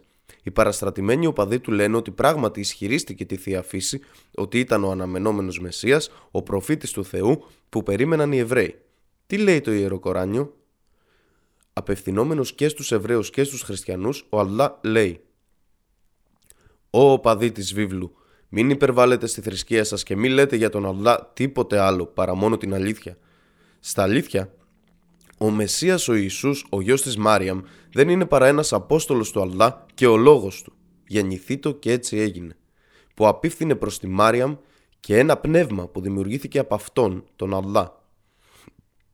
Ο Γαβριήλ μετέφερε το λόγο του Αλλά στη Μάριαμ και εμφύσισε το πνεύμα του Ιησού στη μήτρα της. Πιστέψτε λοιπόν στον Αλλά και στους αγγελιαφόρους του και μην λέτε τριάδα. Παρετηθείτε, καλύτερα για σας. Στα αλήθεια, ο Αλλά είναι ένας Θεός. Δόξα σε Αυτόν, είναι πολύ ανώτερος από το να έχει έναν Υιό. Σε Αυτόν ανήκει ό,τι βρίσκεται στους ουρανούς και ό,τι βρίσκεται στη γη. Και αρκεί ο Αλλά για να διευθετεί όλες τις υποθέσεις. Ιερό Κοράνιο 4, 171 Πηγαίνοντας στα άκρα. Όλα ε της βίβλου αποτελεί έναν πολύ σεβαστικό τίτλο με τον οποίο οι Εβραίοι και οι Χριστιανοί αναφέρονται στο Ιερό Κοράνιο. Με άλλα λόγια, ο Αλλά λέει «Ω πολυμαθείς άνθρωποι, ο λαοί των γραφών». Σύμφωνα με τα δικά τους καυχήματα, οι Εβραίοι και οι Χριστιανοί περηφανεύονταν έναντι των Αράβων που δεν είχαν γραφεί πριν το Ιερό Κοράνιο. Ω πολυμαθή λαό, ο Αλλά αποτρέπει τους αντιμαχόμενους οπαδούς και των δύο θρησκειών από το να πάνε σε οτιδήποτε άκρο όσον αφορά την προσωπικότητα του Ιησού. Οι Εβραίοι έκαναν κάποιες νήξεις για τη γνησιότητα του Ιησού και τον κατηγόρησαν για βλασφημία, διαστρεβλώνοντας τα λόγια του. Οι χριστιανοί διάβασαν άλλο νόημα στα λόγια του. Έβγαλαν τις λέξεις από το πλαίσιό τους για να τον καταστήσουν Θεό. Ο σύγχρονος χριστιανός, ο ένθερμος υποστηρικτής του Ευαγγελίου, ο οπαδός της βίβλου, χρησιμοποιεί σκληρότερα λόγια και σκληρότερες προσεγγίσεις για να κερδίσει έναν προσήλυτο στις βλασφημίες του. Λέει, είτε ο Ιησούς είναι Θεός είτε ψεύτης. Είτε ο Ιησούς είναι Θεός είτε παράφρον. Είτε ο Ιησούς είναι Θεός είτε υποκριτής. Αυτά είναι τα λόγια του. Λόγια που έχουν διαλεχτεί από τη χριστιανική λογοτεχνία.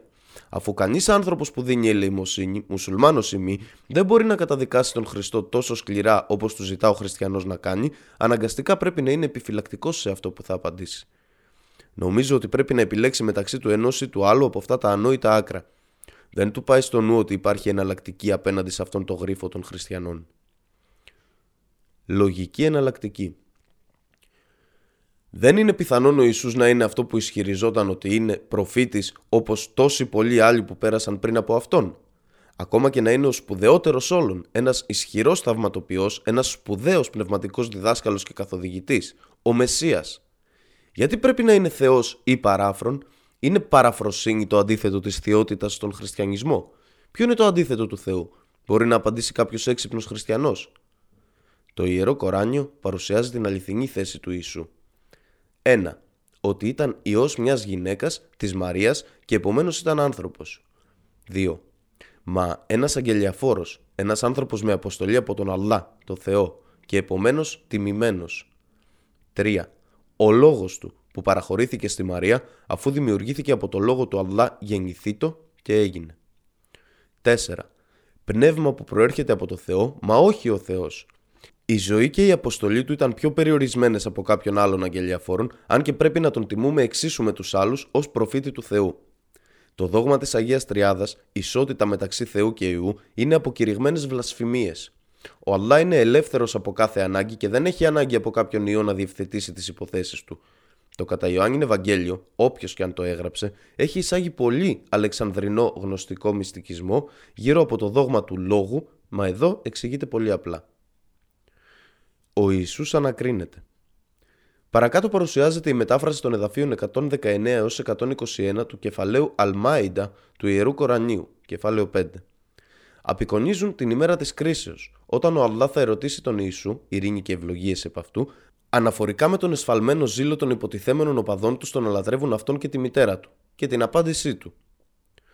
Και θυμήσου όταν ο Αλλά θα πει την ημέρα της Ανάστασης «Ω Ιησού, Ιε της Μαρίας, είπες στους ανθρώπους «Πάρτε εμένα και τη μητέρα μου ως δύο θεούς εκτός από τον Αλλά», θα πει «Δόξαση, δεν είναι πρέπον για μένα να πω κάτι το οποίο δεν έχω δικαίωμα να πω.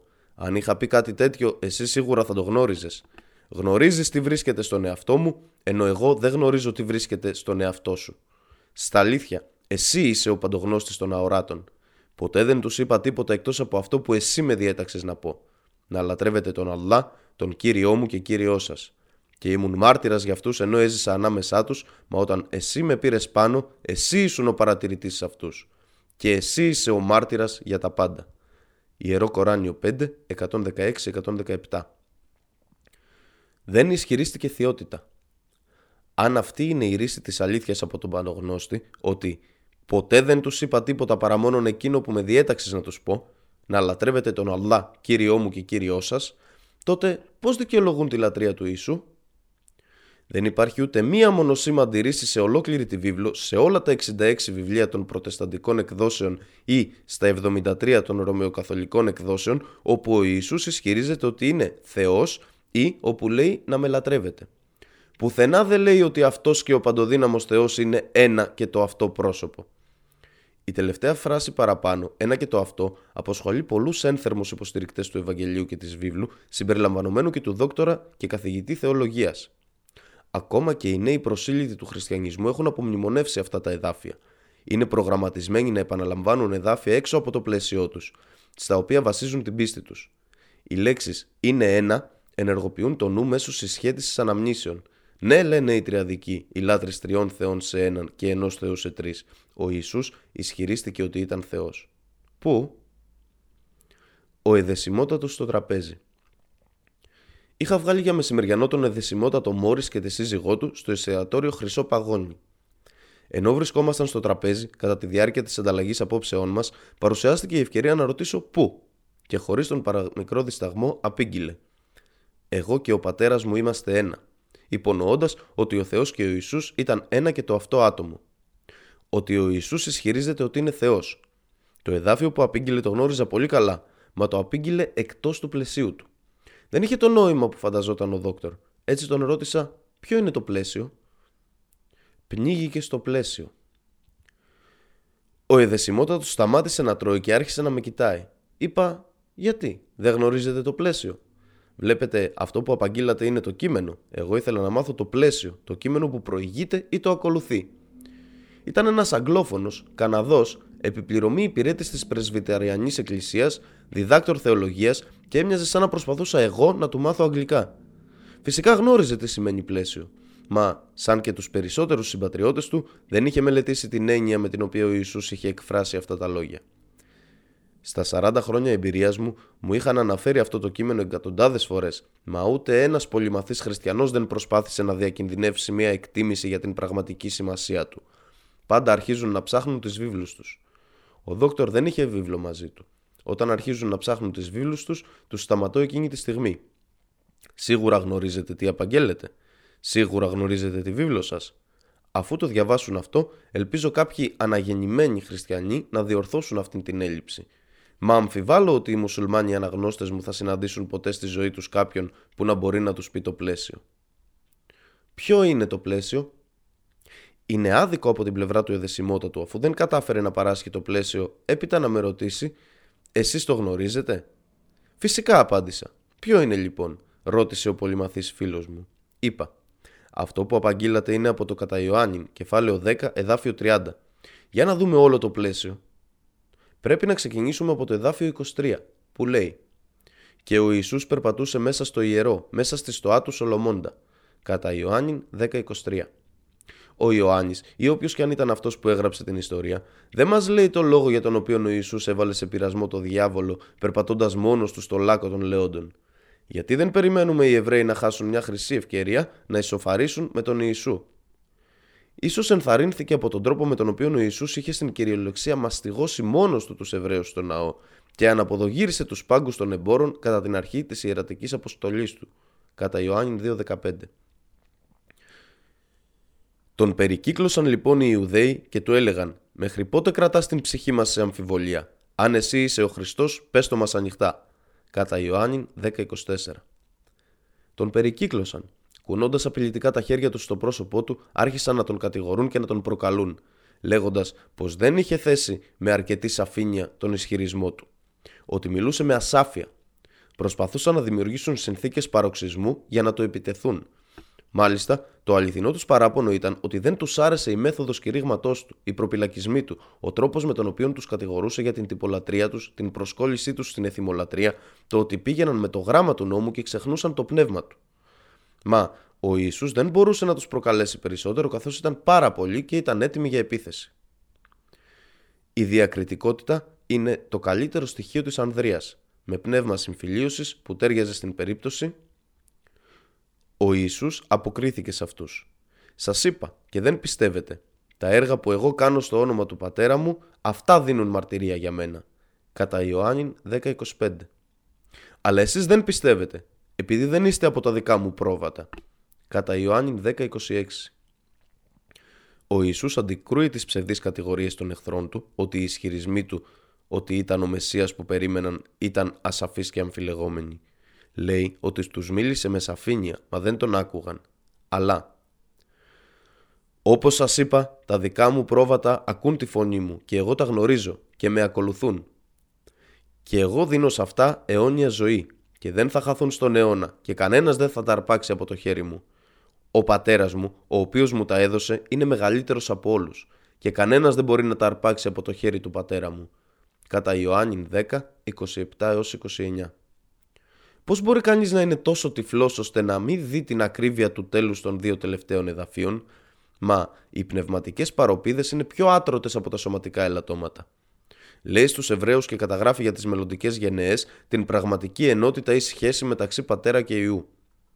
Το πιο κρίσιμο εδάφιο. Εγώ και ο πατέρας είμαστε ένα. Κατά Ιωάννη 10.30. Ένας σε τι, στην παντογνωσία, στη φύση, στην παντοδυναμία, όχι ένα στον σκοπό. Ότι μόλις ένας πιστός έχει αποδεχτεί την πίστη, ο αγγελιαφόρος βλέπει σε αυτό ότι παραμένει στην πίστη και ο παντοδύναμος Θεός επίσης βλέπει σε αυτό ότι παραμένει στην πίστη. Αυτός είναι ο σκοπός του Πατέρα και του Ιού και του Αγίου Πνεύματος και κάθε άνδρα και κάθε γυναίκας που πιστεύει. Ας εξηγήσει ο ίδιος ο Ιωάννης τη γνωστική μυστικιστική περιτολογία του. Για να είναι όλοι ένα, όπως εσύ πατέρα είσαι σε ενότητα με μένα και εγώ σε ενότητα με σένα, να είναι και αυτοί ένα, σε ενότητα με μας. Για να είναι ένα, όπως εμείς είμαστε ένα. Κατά Ιωάννη 17, 20 έως 22. Αν ο Ιησούς είναι ένα με το Θεό και αν αυτή η ενότητα τον κάνει Θεό, τότε ο προδότης Ιούδας και ο άπιστος Θωμάς και ο Πέτρος και οι υπόλοιποι εννέα που τον εγκατέλειψαν όταν ήταν στη μεγαλύτερη ανάγκη είναι Θεός, Θεοί. Γιατί την ίδια ενότητα που ισχυρίστηκε ότι είχε με τον Θεό στο κατά Ιωάννη 10.30, τώρα την ισχυρίζεται για όλους όσοι τον εγκατέλειψαν και τράπηκαν σε φυγή, κατά Μάρκον 14.50. Όλους τους ολιγόπιστους, κατά Ματθαίον 8.26. Όλοι την άπιστη και διεστραμμένη γενεά, κατά Λουκάν 9.41. Πότε και πού θα τελειώσει η χριστιανική βλασφημία; Η έκφραση «Εγώ και ο πατέρας μου είμαστε ένα» ήταν πολύ αθώα και δεν σήμαινε τίποτα παραπάνω από έναν κοινό σκοπό με το Θεό.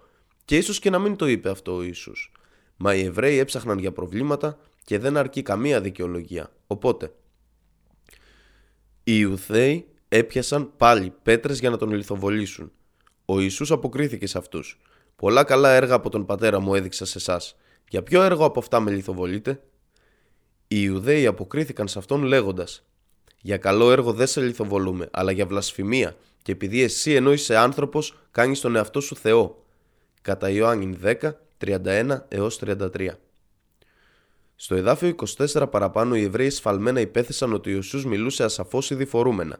Όταν αυτή η κατηγορία αντικρούστηκε πανηγυρικά, έπειτα τον κατηγόρησαν για βλασφημία, που ήταν σαν προδοσία στο πνευματικό βασίλειο. Εσείς είστε θεοί. Εσείς είστε θεοί. Προφανώς αναφέρει τον 82ο ψαλμό, εδάφιο 6. Εγώ είπα, θεοί είστε εσείς και όλοι γη του υψίστου. Ο Ιησούς συνεχίζει.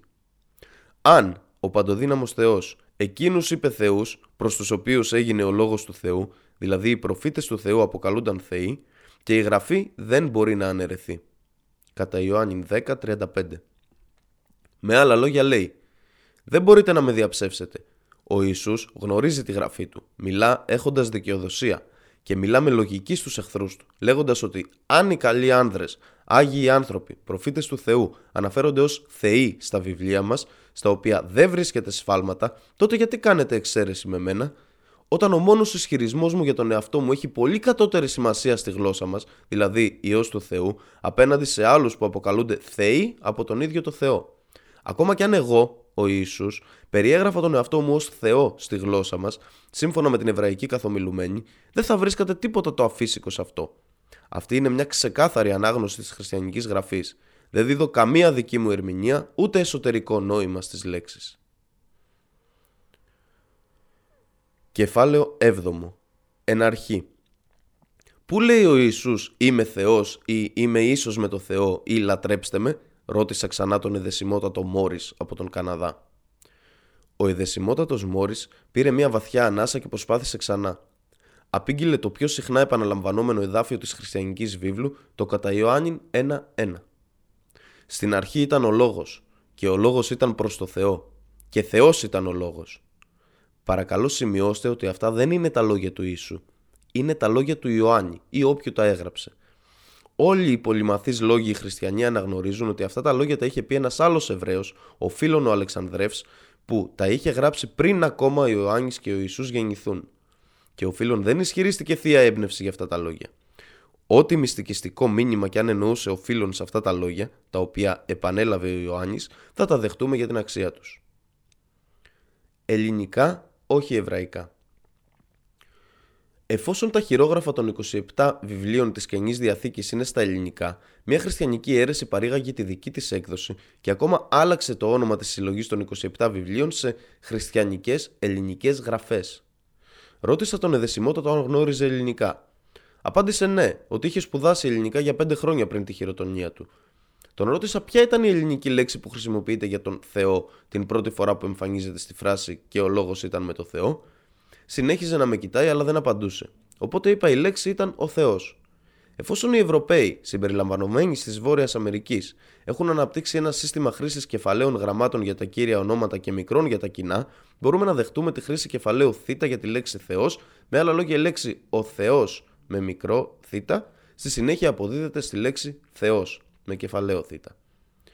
Τώρα πείτε μου, Ποια είναι η ελληνική λέξη που χρησιμοποιείται για τον Θεό στη δεύτερη περίπτωση και ο λόγος ήταν Θεός; Ο εδεσιμότατος παρέμεινε σιωπηλός. Όχι ότι δεν γνώριζε ελληνικά ή ότι είχε πει ψέματα, μα ήξερε περισσότερα από αυτό. Το παιχνίδι είχε αρχίσει. Είπα, η λέξη είναι Θεός, με μικρό θήτα, που σημαίνει ένας Θεός. Σύμφωνα με το δικό σας σύστημα μετάφρασης, έπρεπε να είχατε γράψει τη λέξη Θεός τη δεύτερη φορά με μικρό γράμμα και όχι με κεφαλαίο. Και τα δύο, Θεός και ένας Θεός είναι σωστά. Είπα στον εδεσιμότατο, μα στην επιστολή Β προς Κορινθίους 4.4 αλλάξατε ανέντιμα το σύστημά σας χρησιμοποιώντας μικρό θ όταν γράφατε τη λέξη Θεός. και ο διάβολος είναι ο θεός αυτού του κόσμου. Η ίδια ελληνική λέξη, ο Θεός, δηλαδή που χρησιμοποιείται και στο κατά Ιωάννην 1-1. Γιατί δεν είστε συνεπείς με τις μεταφράσεις σας; Αν ο Παύλος εμπνεύστηκε να γράψει Θεός με μικρό θήτα για το διάβολο, γιατί τσιγκουνεύτηκε να γράψει κεφαλαίο θήτα; Και στην Παλαιά Διαθήκη ο Κύριος είπε στον Μωυσή «Βλέπεις, σε έκανα έναν Θεό στο Φαραώ».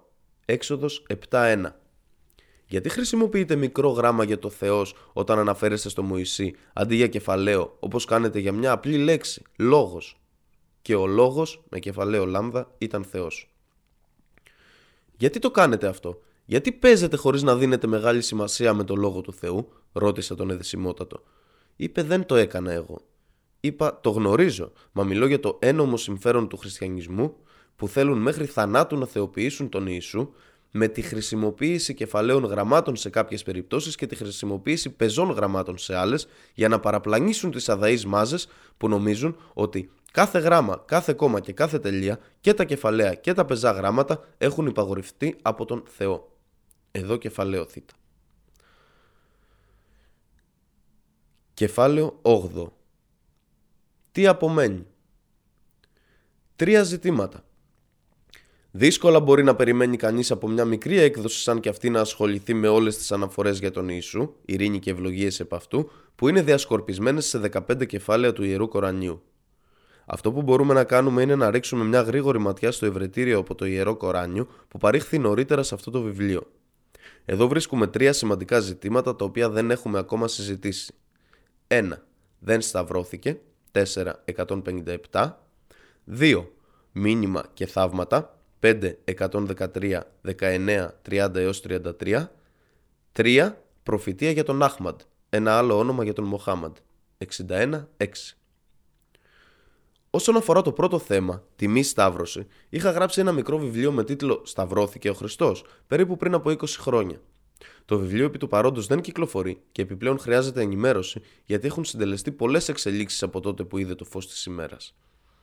Όσον αφορά το θέμα της προφητείας για τον Άχμαντ, σκοπεύω να γράψω ένα βιβλίο με τον τίτλο Μοχάμαντ, ο φυσικός διάδοχος του Χριστού, αφού έχω ολοκληρώσει το βιβλίο Σταυρώθηκε ο Χριστός. Ελπίζω να ολοκληρώσω αυτά τα βιβλία σύντομα, inshallah, αν το θέλει ο Allah. Προσευχηθείτε για μένα. Ο δρόμος προς τη σωτηρία. Μας απομένει λοιπόν το δεύτερο θέμα σχετικά με το μήνυμα και τα θαύματα. Το μήνυμα του Ιησού ήταν τόσο απλό και ευθύ σαν αυτό των προκατόχων του, όπως και του διαδόχου του, Μοχάμαντ, δηλαδή να πιστεύετε στον Θεό και να τηρείτε τις εντολές του. Γιατί ο Θεός που ενέπνευσε τους αγγελιαφόρους του είναι ένας αμετάβλητος Θεός και ένας σταθερός, συνεπής. Δεν είναι ο συγγραφέας της σύγχυσης. Επειδή ο Θεός δεν είναι Θεός ακαταστασίας, αλλά ειρήνης, όπως σε όλες τις εκκλησίες των Αγίων, Α προς Κορινθίους 14.33 Ένας νομοταγής Εβραίος πηγαίνει στον Ιησού επιζητώντας την αιώνια ζωή ή τη σωτηρία. Με τα λόγια του Ματθαίου. Και εκείνος του είπε «Τι με λες αγαθό, δεν υπάρχει κανένας αγαθός παρά μονάχα ένας, ο Θεός. Αλλά αν θέλεις να μπεις μέσα στη ζωή, φύλαξε τις εντολές». Κατά Ματθαίον 19, 16 17 θα συμφωνήσετε ότι αν εσείς ή εγώ ήμασταν αυτός ο Εβραίος, θα υπονοούσαμε από αυτά τα λόγια ότι σύμφωνα με τον Ιησού, ειρήνη και ευλογίες επ' αυτού, η σωτηρία ήταν εγγυημένη, αν τηρούμε τις εντολές χωρίς να χυθεί αθώο αίμα. Εκτός φυσικά, αν ο Ιησούς το έλεγε ηρωνικά, γνωρίζοντας πολύ καλά ότι η δικιά του επικείμενη λυτρωτική θυσία, η αντιπροσωπευτική εξηλαίωσή του για τις αμαρτίες της ανθρωπότητας δεν απέχει πολλές μέρες.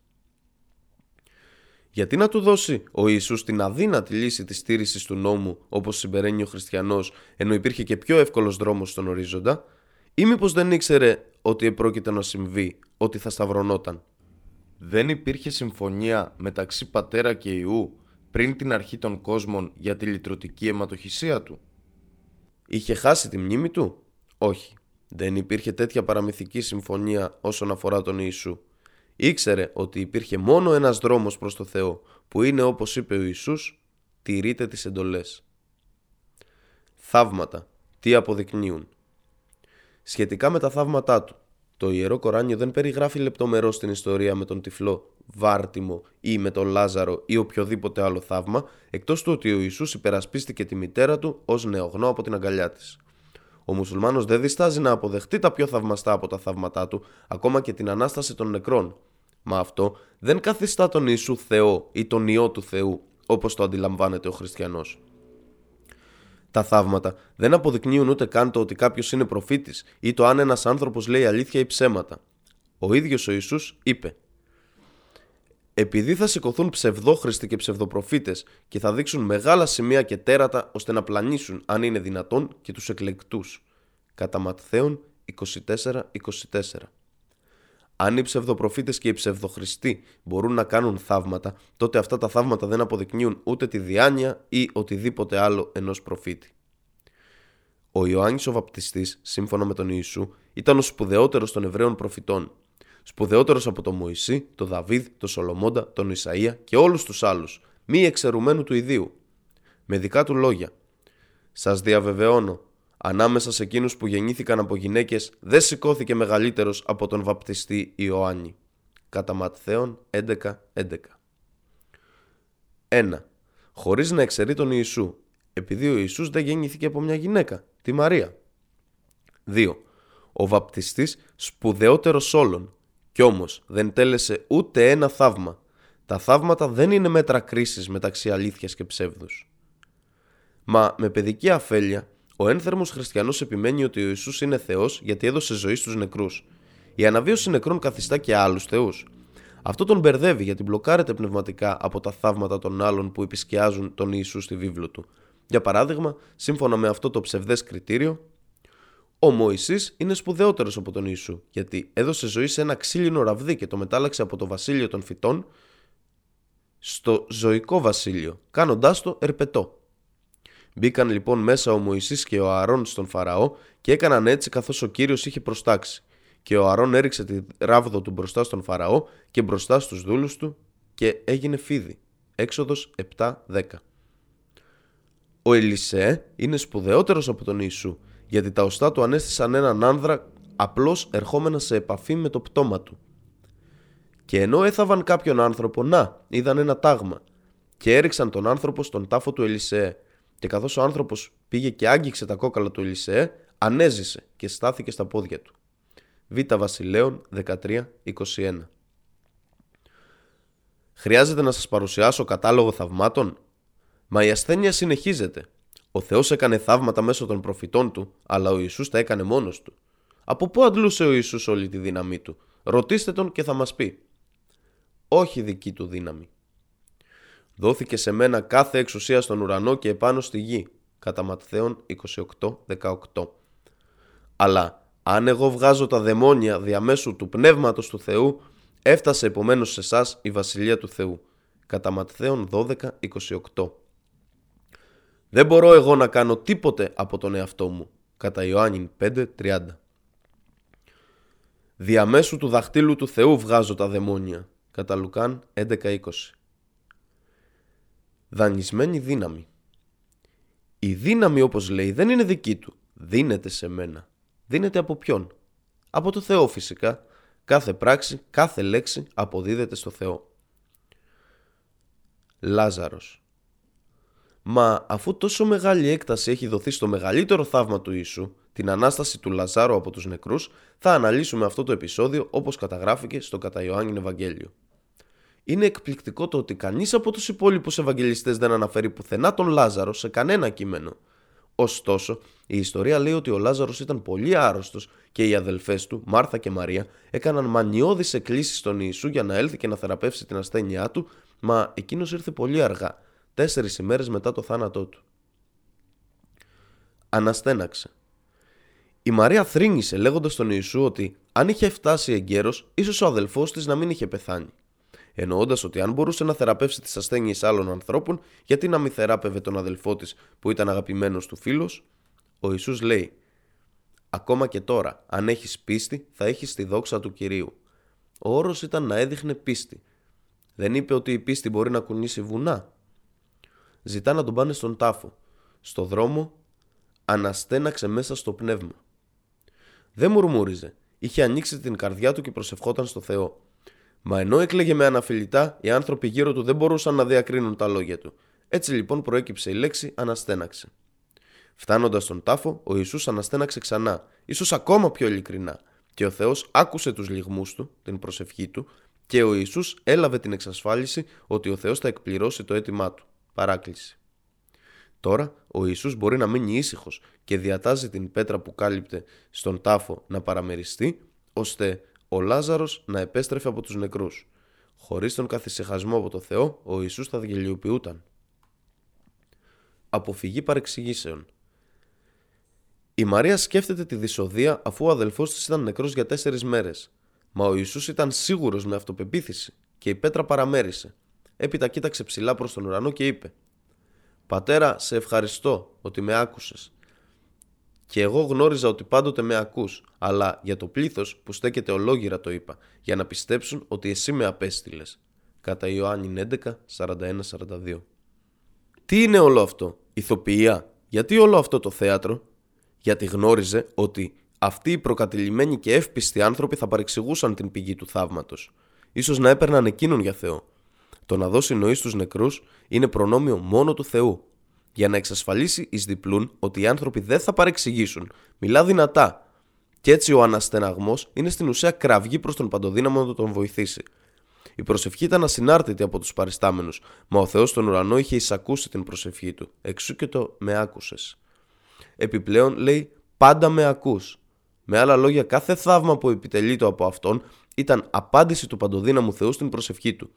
Οι Εβραίοι εκείνων των ημερών κατανοούσαν καλά τη θέση και δόξαζαν το Θεό, όπως μας λέει ο Ματθαίο.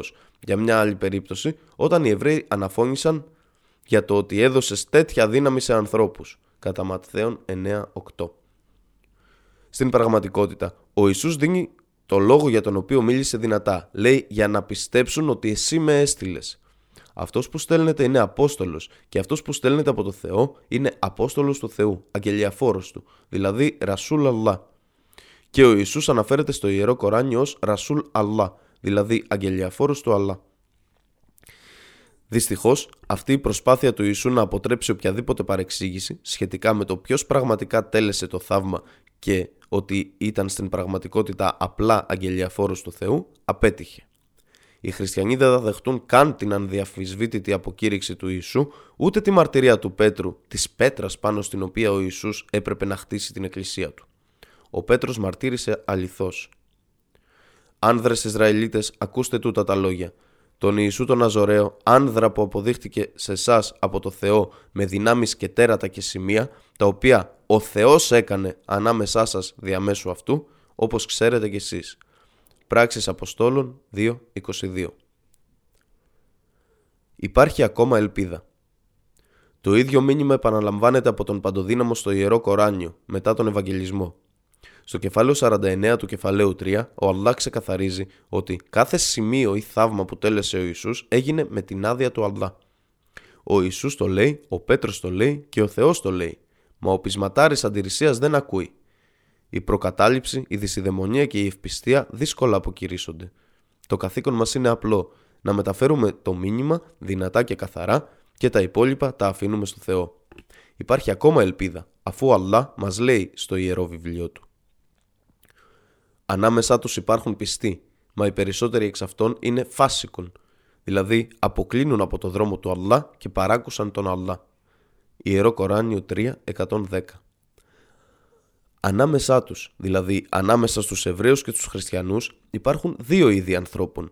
Η μία ομάδα περιγράφεται ως άνθρωποι της πίστης, στους οποίους απευθύνεται το βιβλίο, και οι άλλοι ως επαναστάτες και παραβάτες. Πρέπει και για αυτούς να βρούμε τρόπους και μέσα προσέγγισής τους. Η λογοτεχνία μας είναι ικανή να ικανοποιήσει όλους. Δώστε αυτό το βιβλίο σε μη μουσουλμάνους φίλους σας όταν το τελειώσετε. Ανοίξτε το ιερό Κοράνιο και κάντε τους χριστιανούς φίλους και γνωστούς σας να διαβάσουν τα εδάφια που συζητούνται στο βιβλίο. Τότε μπορούμε στα αλήθεια να καταλήξουμε. Τέτοιος είναι ο Ιησούς, ο Υιός της Μαρίας. Αυτός, ο λόγος που αναφέρεται εδώ σχετικά με τον Ιησού, είναι ο λόγος της αλήθειας για την οποία αμφιβάλλουν και διαφωνούν μεταξύ τους. Δεν ταιριάζει στον Αλλά, στη μεγαλοπρέπειά του, να αποκτήσει Υιό αναφέρεται στην ύβρη των χριστιανών ενάντια στον Αλλά, οι οποίοι ισχυρίζονται ότι ο Ιησούς είναι Υιός του. Δόξα σε Αυτόν είναι πολύ ανώτερος από ό,τι του αποδίδουν. Όταν αποφασίσει κάτι, απλώς του λέει γεννηθεί το και έτσι γίνεται. Ο Ιησούς είπε «Και στα αλήθεια, ο Αλλά είναι ο Κύριος μου και Κύριός σας. Έτσι, να λατρεύετε Αυτόν, μόνο. Αυτός είναι ο ίσιος δρόμος». Ιερό Κοράνιο 19, 34 έως 36